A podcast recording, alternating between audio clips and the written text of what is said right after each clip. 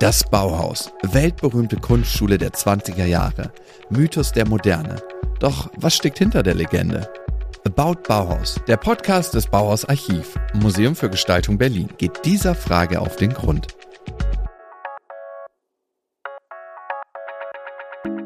Herzlich willkommen zur neuesten Folge von About Bauhaus. Mein Name ist Adriana Kapsreiter und ich darf euch heute wieder auf eine Zeitreise mitnehmen. Dieses Mal mit einem besonders aufregenden Thema. Partys am Bauhaus. Und diese Partys waren durchaus speziell. Der Glaube an den Rausch, so heißt heute unsere Folge. Und der Rausch, von dem wir sprechen werden, hat viel zu tun mit künstlerischem Geist, mit Utopien für eine Nacht und mit Fotos. Wir wissen nämlich nur durch die Fotos, wie kreativ und aufwendig die Bauhäuslerinnen und Bauhäusler gefeiert haben. Ich habe deshalb heute eine ausgewiesene Kennerin der Fotografie am Bauhaus eingeladen, meine Kollegin Erika Babatz. Danke für die Einladung. Erika, du bist am Bauhausarchiv für den Fotoservice zuständig. Das heißt, du verwaltest sozusagen alle Fotos unseres Bestandes und hast damit einen tiefen Einblick, was die Bauhäuslerinnen und Bauhäusler so geknipst haben. Außerdem bist du Fotografin, weißt also auch, wie genau diese Fotos zustande gekommen sind. Was erzählen uns denn diese Fotos? Welche Anlässe wurden am Bauhaus so gefeiert? Die haben alle möglichen Ausreden genommen, um zu feiern. Egal, ob es traurig war, ob es ein tolles Ereignis war, die haben alle möglichen Angelegenheiten benutzt, um zum Feiern. Und das war irgendwas ganz Besonderes am Bauhaus und auch Gropius hat auch das bevorzugt. Walter Gropius, ja, der Gründer und Direktor des Bauhauses, der hat es ja schon so fast, könnte man sagen, in den Lehrplan geschrieben. Also das Partyfeiern hat dazugehört. Aber das ist ja noch nicht die ganze Geschichte. Das eigentlich Tolle ist, dass die, manche dieser Partys waren wirklich großartig gestaltet. Alle Bauhauswerkstätten haben zusammengearbeitet, haben wie Bühnenbilder, Dekorationen irgendwie dekoriert und haben sich auch richtige Themen genommen. Und da gibt es ein paar ganz großartige Themen. Also es gibt zum Beispiel das Schlagwörterfest, da wurden die Marotten der Bauhauslehrer irgendwie auf die Schippe genommen. Und ich habe gelesen, eine Studentin kam auch als nackte Tatsache. Wir wissen allerdings nicht genau, was das dann im Detail heißt. Es gibt und, keine Fotos davon. Genau, Leider. es gibt keine Fotos davon. Und das ist das Stichwort. Wir wissen eigentlich von diesen Bauhauspartys nur durch die Fotos. Und deshalb ist es auch so toll, dass ich heute mit dir über das Thema sprechen kann, weil die Fotos uns die ganze Lebensfreude zeigen, aber eben auch diese Gestaltung, also diese speziellen Themen, die Bühnenbilder, die Kostüme. Anders würden wir eigentlich sonst davon gar nichts wissen. Ja, genau. Die, leider haben wir nie so viele Fotos von den Partys, wie wir uns gewünscht hätten. Und dann die Geschichte des Bauhauses insgesamt. Ohne diese ganze Konvolut an Bildern, die wir haben, wäre sicherlich anders erzählt worden. Wir haben diese Partys, die meisten Fotos sind Schnappschüsse, wenn man das so sagen kann. Manche sind auch gestellte Fotos, die etwas mehr Technik da ausweisen. Aber in der Regel haben die Bauhäusler einfach und auch sogar die Meister haben auch geknipst. Und diese Fotos, die wir haben, die meisten sind eigentlich, wir können das niemandem zuschreiben. Das sind in der Regel von unbekannten Fotografen. Du hast uns auch ein paar spannende Fotos mitgebracht, die auch erzählen von zwei recht berühmten Partys am Bauhaus. Das eine war das Weiße Fest, also auch schon zu Hochzeiten vom Bauhaus. Da war das Motto zwei Drittel Weiß, ein Drittel Farbe, diese gewärfelt, gedüppelt, gestreift. Jetzt wissen wir natürlich nicht, welche Farben. Das ist ein bisschen traurig, aber wir haben ja nur Schwarz-Weiß-Fotos. Ja, genau. Das ist auch ein, ein anderer Punkt. Schwarz-Weiß-Fotos vermitteln auch viel Struktur und abstrakte Zeichnungen, wie man sagt. Und die Farben werden nicht natürlich nur schwarz-weiß wiedergegeben und in Graustufen. Man kann interpretieren, ja, äh, rot wird äh, dunkelgrau und so weiter, aber wie gesagt, schwarz-weiß ist und Grauwerte. Mhm. Und ja, wir können uns einfach Gedanken machen, vorstellen und von manchen Tagebüchern und Ideen und Skizzen kann man auch die Farben ein bisschen eruieren. Mhm. Aber in der Regel wissen wir nicht und dann diese Vorstellungskraft, die wir haben von den Festen, ist auch dabei. Ja, das ist ja eigentlich irgendwie ganz schön. Wobei ich gerade auch überlegt habe, ob das vielleicht dazu beiträgt, dass alle beim Bauhaus immer an Schwarz-Weiß denken, dass die Fotos eben schwarz-weiß sind, die uns so viel davon erzählen. Es gibt eben dieses eine Foto vom Weißen Fest, das ich ganz toll finde. Ein Mann mit einem Zylinder und einem, ich glaube sogar einem Frack und einer Fliege und alles ist auf dem Foto schwarz-weiß gewürfelt. Wie es dann in echt war, ob es schwarz-weiß war oder weiß-rot, weiß-gelb, das wissen wir nicht. Aber auf dem Foto sieht es fantastisch aus in diesem Schwarz-Weiß-Kontrast. Und das ist das Spannende an diesen Schwarz-Weiß-Fotos insgesamt von den Fotos, vom, das wir haben von diesem Leben am Bauhaus. Schwarz-Weiß zu denken heißt nicht, dass das Bauhaus nicht bunt war und nicht unbedingt rot, gelb, blau. Da gab es ja. bestimmt andere Farben. Wenn wir heute an Fotografie denken, denken wir an Digitalfotografie. Da nehme ich einmal eine Kamera mit oder das Handy und wenn genug Strom da ist, dann läuft es. Aber das war nicht ganz so einfach damals. Nee, das war nicht so einfach. Wie vorher gesagt, es war teuer und die Bedingungen, unter man die Fotos machen kann, entwickeln kann und Abzüge davon machen kann, das war recht kompliziert. Da, es gab kein Fotolabor am Bauhaus, wie gesagt. Und dann die, die Bauhäusler, die Kamera oder die Kamera vom Bauhaus benutzt haben, die haben in dem Badezimmer einfach entwickelt, wie wir oh. alle Fotografen am Anfang gemacht haben. Ich mache das immer noch. Ja, wirklich im Waschbecken. Äh, ja, Im Badezimmer. Mhm. Und diese Methode ist heutzutage für äh, Born Digitals ist kaum äh, zu glauben. Ja, mhm. dass ein Foto zu machen hat, um ein Foto entwickelt zu sehen, kann man vielleicht tagelang brauchen. Oh wow, das heißt, man muss geduldig sein. Man Ganz muss geduldig sein, genau. Und das zeigen die Fotos einfach, man, man sieht die Fotos und man denkt an diese, äh, alles war rasch, alles war schnell, alles war bunt. All, ja, aber die Fotografie hat seine Zeit gebraucht. Und das haben einige Bauhäusler ausgeübt. Aber wie gesagt, die Bedingungen am Bauhaus erst 29 haben sie etwas verbessert. Aber das war eine andere Art von Fotografie. Bis 1929, zehn Jahre nach der Gründung, hat es also gedauert, bis das Bauhaus eine richtige Fotoklasse bekam. Bis dahin galt fürs Fotografieren das berühmte Bauhaus-Schlagwort Experiment. Das neue Medium wurde ausprobiert und teilweise recht eigensinnig erprobt. Die Fotografie zeigt uns dadurch eine charakteristische Eigenheit des Bauhauses. Erlernen eines Mediums durch Ausprobieren, autodidaktisch und ganz ohne Anleitung. Dafür konnten Bauhäuslerinnen und Bauhäusler untereinander Wissen und Erfahrungen austauschen. Diese Art zu lernen, Learning by Doing, finden wir in der Bauhausgeschichte häufiger. Wie aufwendig es damals war, auch nur ein einziges Foto zu machen, können wir uns heute mit dem Smartphone in der Tasche allerdings kaum noch vorstellen.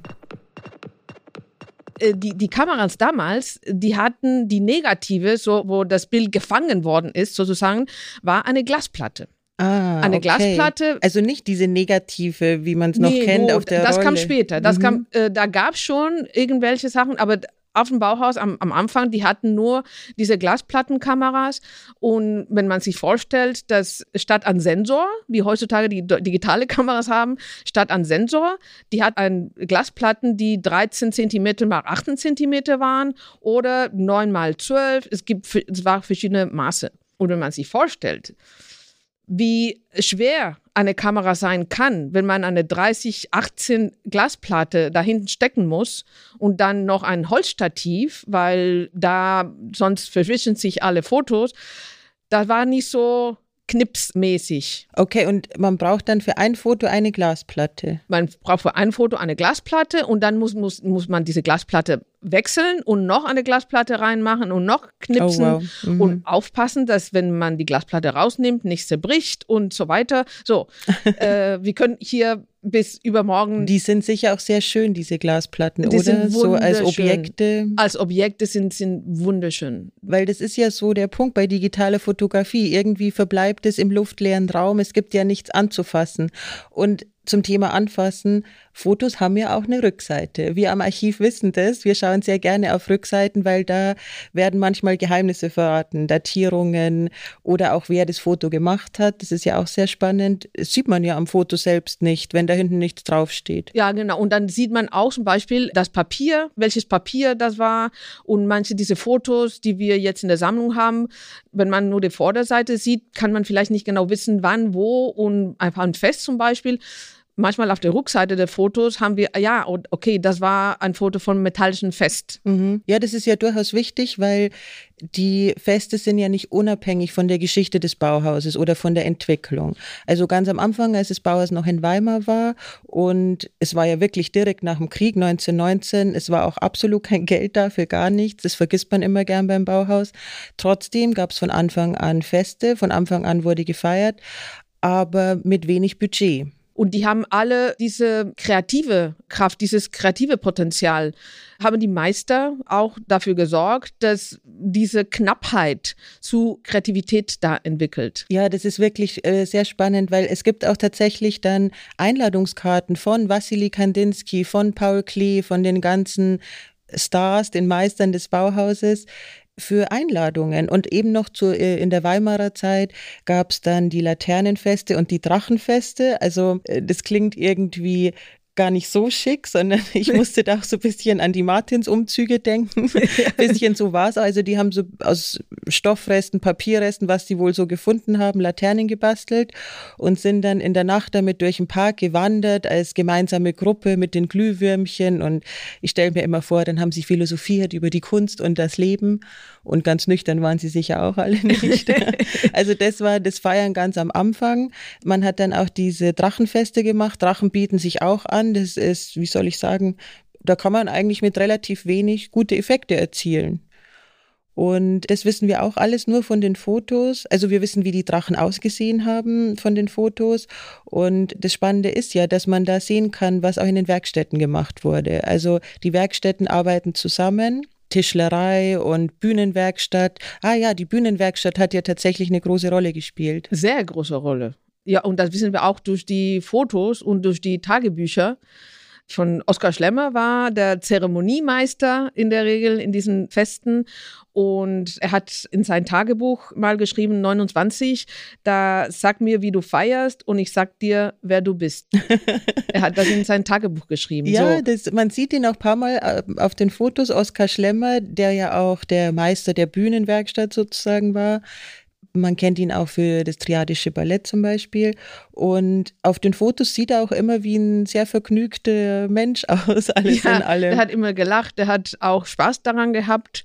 Und er hat auch viele Fotografien äh, von der Bühnenwerkstatt und von den Theaterstücke da zusammen mit Telux Feininger aufgenommen. Mhm. Und die waren tatsächlich gestellte Fotos. Mhm. Die haben das ausgeübt und gesagt, ja, das liegt von hier, das liegt von da, so dass die Kostüme besser aussehen und so weiter. Und dann Schlemmer war für die Feste Festdirektor sozusagen verantwortlich. Er hat alle, alles koordiniert, äh, weil das war eigentlich eine, eine Veranstaltung, eine mhm. Bühneveranstaltung, wo alle Werkstätte zusammenkamen. Ja, irgendwie hat ja eine Party auch viel zu tun mit Theater. Nur, dass alle mitmachen auf eine Art. Es gibt ein ganz berühmtes Fest am Bauhaus, eine berühmte Bauhausparty, nämlich das Metallische Fest, auch in der Hochzeit des Bauhauses entstanden. Man denkt ja sowieso gern an, an Stahlrohr, wenn man ans Bauhaus denkt. Und die Bauhäusler selbst haben auch Metall geliebt. Es gab eine eigene Metallwerkstatt, aber sie haben auch wahnsinnig gern Metallkugeln fotografiert. Da haben wir sehr, sehr viele Fotos. Das war faszinierend und auch immer noch neu, dass alles metallisch glitzernd, glänzend ist. Und bei der Metallparty haben die sich echt einiges überlegt. Also ich habe gelesen, es gab eine extra Rutsche, die mit Metall auch irgendwie ausgeschlagen war. Und die Wände waren mit Metallblech beschlagen und ich glaube auch silberne, also metallene Kugeln an der Decke oder ja, irgendwie so. Da hingen überall und da hat bei der Fotografie eine große Rolle gespielt, weil die haben auch experimentiert, viel an der Fotos aufgenommen und die Kugeln als Spiegel sozusagen benutzt und dann kamen alle Figuren so deformiert mhm. und äh, diese ganze Dada oder ein bisschen surrealistisch und die haben auch viel Spaß daran gehabt. Auch die Metallwerkstatt, da haben auch sogar Marianne Brandt hat zum Beispiel auch Schmuck für sich gemacht für, die, für das metallische oh, Fest. Oh, extra für das Fest. Extra wow. für das metallische Fest hat sie auch ein paar Sachen gemacht. Und zum Beispiel die Einladungen, alles äh, war eine, eine silberne Einladung, äh, Silberpapier und dann vorne stand alles Blech. und ja, das war, wie gesagt, vielleicht das die Krönung der Feste war das Metall. Ja. Und das war die, das letzte Fest äh, mit ähm, Schlemmer als Zeremoniemeister. Ah ja, mhm. Ja. da hat er nochmal ein Feuerwerk abgezündet dann. Ja, ja, ja. Und das waren auch, da, da waren alle, äh, viele Politiker waren dabei, Bürger, Bauhäusler, Freunde. Das war wie eine äh, Zusammenkommen äh, von der ganzen Stadt. Also das war für mich irgendwie ganz erstaunlich. Ich dachte zuerst, na ja, das Bauhaus war ja schon wild und wurde auch als, als wild wahrgenommen von der Außenwelt. Und zuerst dachte ich mir, na ja, diese Partys werden ja wohl die Bürger und Bürgerinnen äh, eher verschreckt haben. Aber das Gegenteil war der Fall. Zumindest dann in der Hochzeit des Bauhauses in Dessau wurden auch Bauhaus-Outsider bewusst eingeladen. Und das hatte auch eigentlich einen Zweck, das zu machen. Ja, Gropius hatte alles auf dem Schirm gehabt. Ja. Der, der hat diese Feste waren auch ein Teil der Öffentlichkeitsarbeit für die Schule, um die Schule bekannt zu machen zur Werbung. Und auch diese Pädagogik war auch drin. Gropius, Ise Gropius schreibt in äh, ihr Seine Tag, Frau Ise, ja, ja. Ise Mhm. Gropius ist die Frau von Gropius. Sie schreibt in ihr Tagebuch, dass Gropius hat für unvernünftig gehalten, so repressive Maßnahmen zu unternehmen, wenn die Studenten sich gestritten haben. Oder und die wenn, haben sich oft gestritten. die haben sich oft gestritten oder wenn zum Beispiel viel, viel Stress oder viel äh, Spannung da in der Luft war, wegen zu viel Arbeit oder was auch immer, dann Gropius statt zu repressiven Maßnahmen zu unternehmen, er hat einfach gesagt, machen wir eine Party.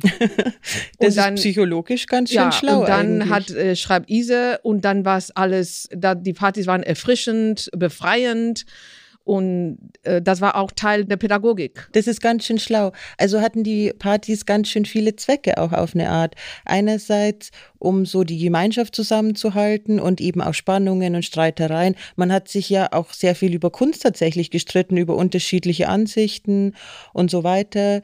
Es gab auch durchaus verschiedene Lager im Bauhaus. Also man stellt sich das vielleicht manchmal etwas zu harmonisch vor. Da gab es schon auch viel Clinch.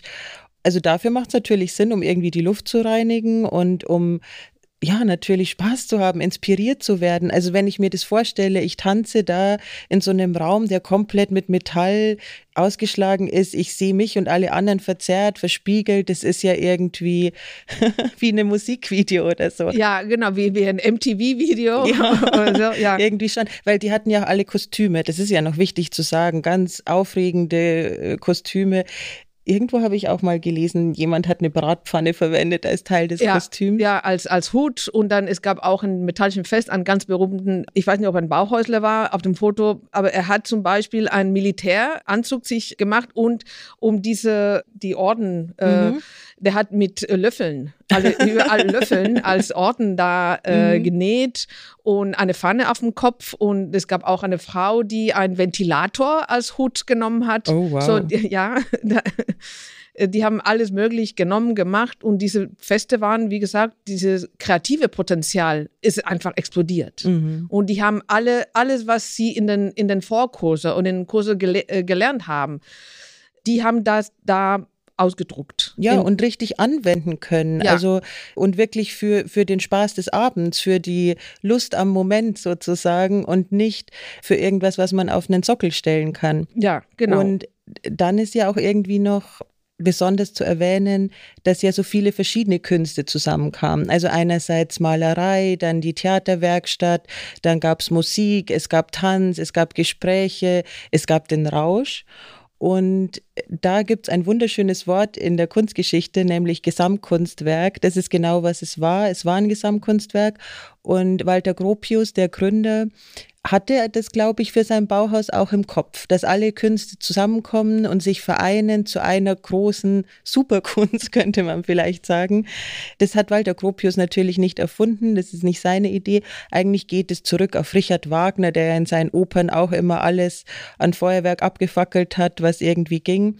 Und da steckt ein unglaublicher Idealismus dahinter. Also es war wirklich auch der Glaube, dass wenn, wenn man sich dann gemeinsam verliert in diesem Erlebnis des Abends, dass man dann näher zusammenwächst und einen neuen Geist entwickeln kann, der vielleicht sogar die Gesellschaft verändern kann. Also die waren schon wirklich starke Idealisten. Ja, Das, das auf jeden Fall. Und das, ich denke, das ist eine der schönsten Erben, die wir von der Bauhaus haben. Diese Utopie-Idee. Mhm. Das, äh, das waren auch in allen Bereichen, zum Beispiel der, der Meister Moholy-Nagy, äh, Laszlo Moholy-Nagy, äh, der war aus Ungarn.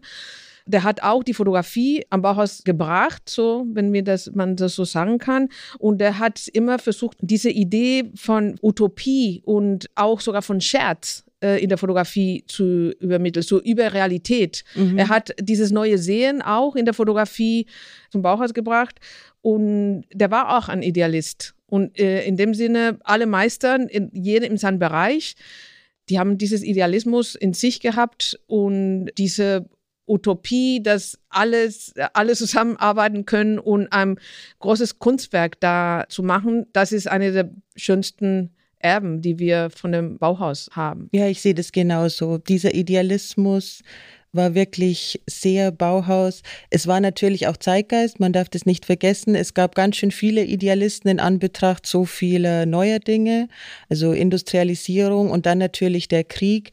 Diese Vorstellung, dass man all dem auch entfliehen kann, dass man einen Abend lang all das vergessen kann, sich seine eigene Kunstwelt baut, wo auch eigentlich alle gleich sind, oder? Also denkst du, da gab es da noch große Unterschiede zwischen Meistern und Studierenden? Gropius hat auch dafür gesorgt, dass, er sagt das sogar im Programm, dass diese Beziehung zwischen Meistern und Schülern fließend sein soll und dass sie sich außerhalb des Unterrichts treffen sollen, sich unterhalten sollen, austauschen sollen. So, das war auch in der Zeit, die, die, diese Grenzen zwischen Alltag und Arbeit haben sich äh, die, die, die waren so fließend. Mhm. Arbeit war Leben, Leben war Arbeit und das, das hat auch in der Fotografie sieht man das alles. Ja, das stimmt, das sieht man. Das ist auch oft mit Augenzwinkern. Es ist nicht todernst. Es ist nicht eine überintellektualisierte, stockernste Kunst, sondern es hat was sehr lebensbejahendes eigentlich, auch was Fröhliches und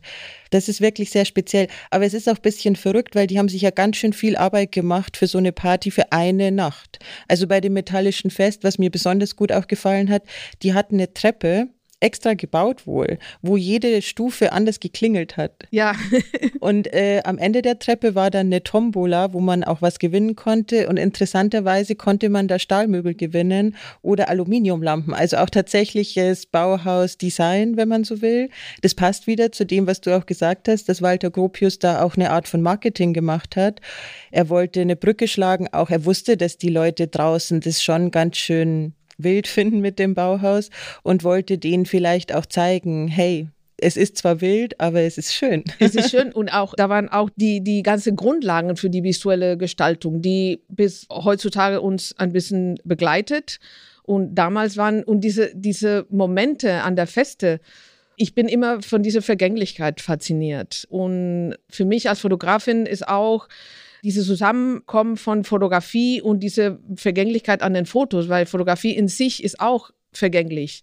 Das Wesen der Fotografie ist, die Vergänglichkeit anzufangen, was man eigentlich nicht machen kann. Ja, es stimmt. Was stimmt. ist vergänglich ist, äh, ja. Aber Irgendwie paradox. Also ja, der Moment, der nie wiederkommt, der, der, einzigartig ist. Ein Moment war da und es wird nie wieder da sein, und, aber es ist trotzdem da, weil man das sehen kann. Mhm. Und da steigen wir jetzt in eine philosophische Ebene. Aber das war tatsächlich auch die Bauchhäusler. Ich denke, die haben auch sowas von der Fotografie genommen. Ich wollte eine Anekdote von Telux Feininger, der hat das in einem Interview mal gesagt. Alle wollten Lux-Kamera haben. Ja, Lux, ich, ich möchte deine Kamera haben. Und dann er hat gesagt, nee, geh mal da zur Drogerie und kauf dich ein, ein 9x12. Damals, später war es auch möglich. Wenn man Geld hatte, könnte man äh, sich eine billige Kamera leisten. Und, aber dann hat er gesagt, warum denn möchtest du meine Kamera haben? Ja, weil die so schöne Fotos macht.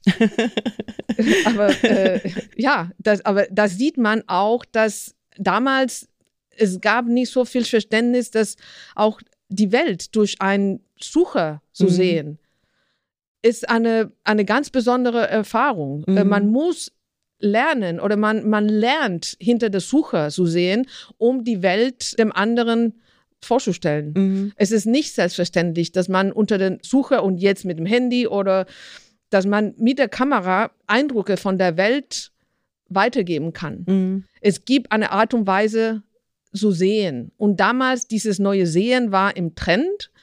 Irgendwann können wir auch vielleicht, wenn du möchtest, äh, darüber reden.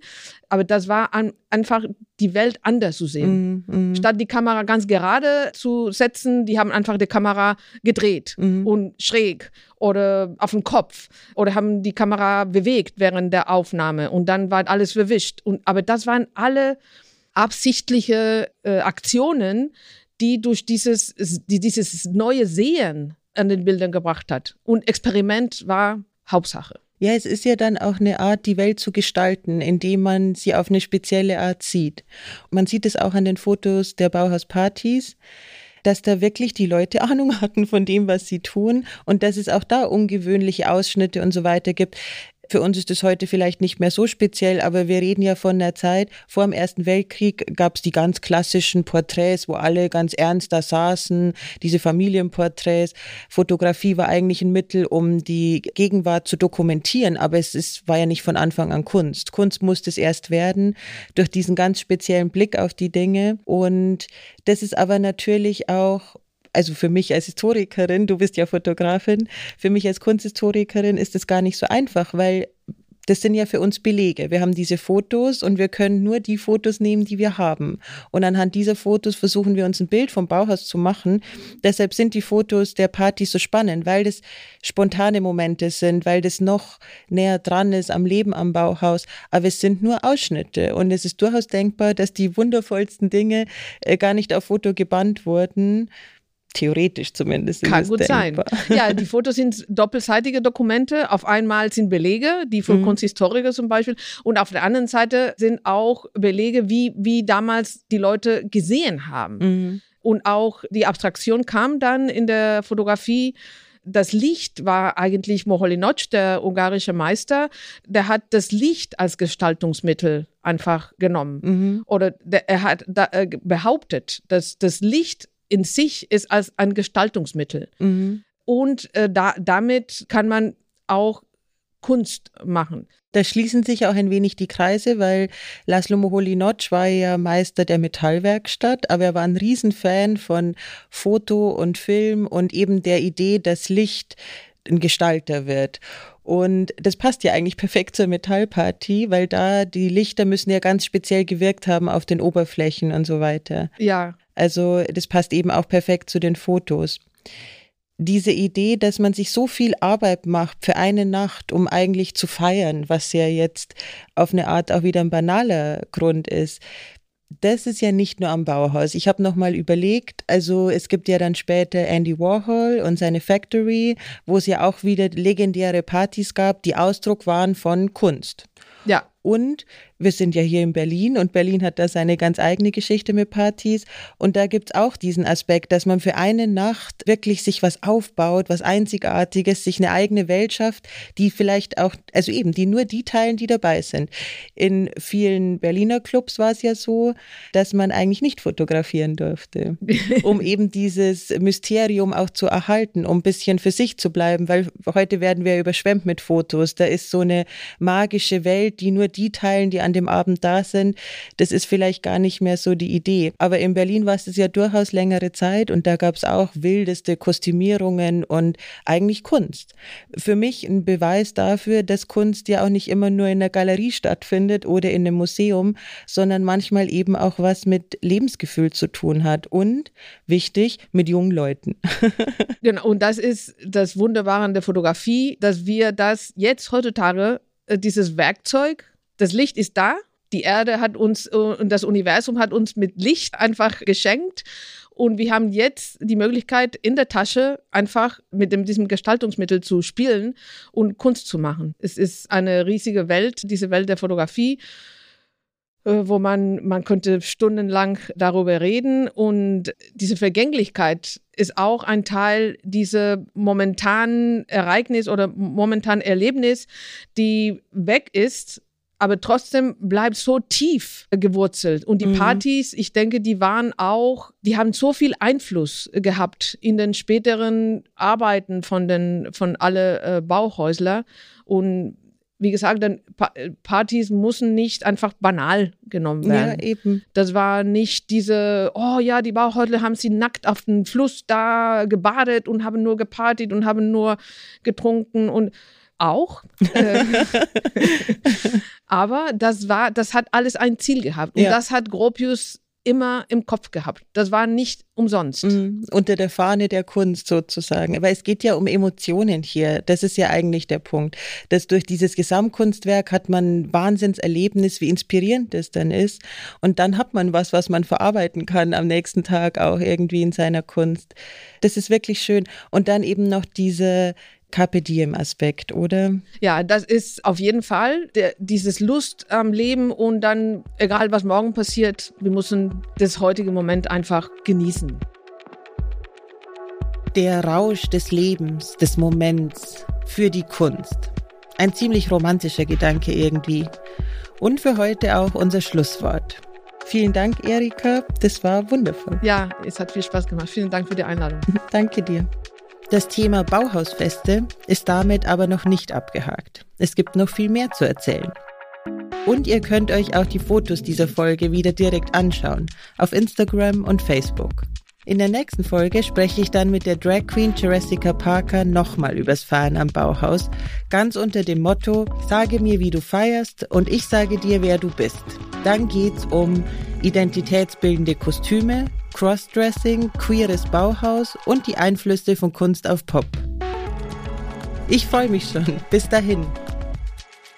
Das war About Bauhaus, der Podcast des Bauhaus Archiv, Museum für Gestaltung Berlin. Abonniert unseren Podcast auf Amazon Music, Spotify, Apple Podcast, Deezer und überall, wo es Podcasts gibt.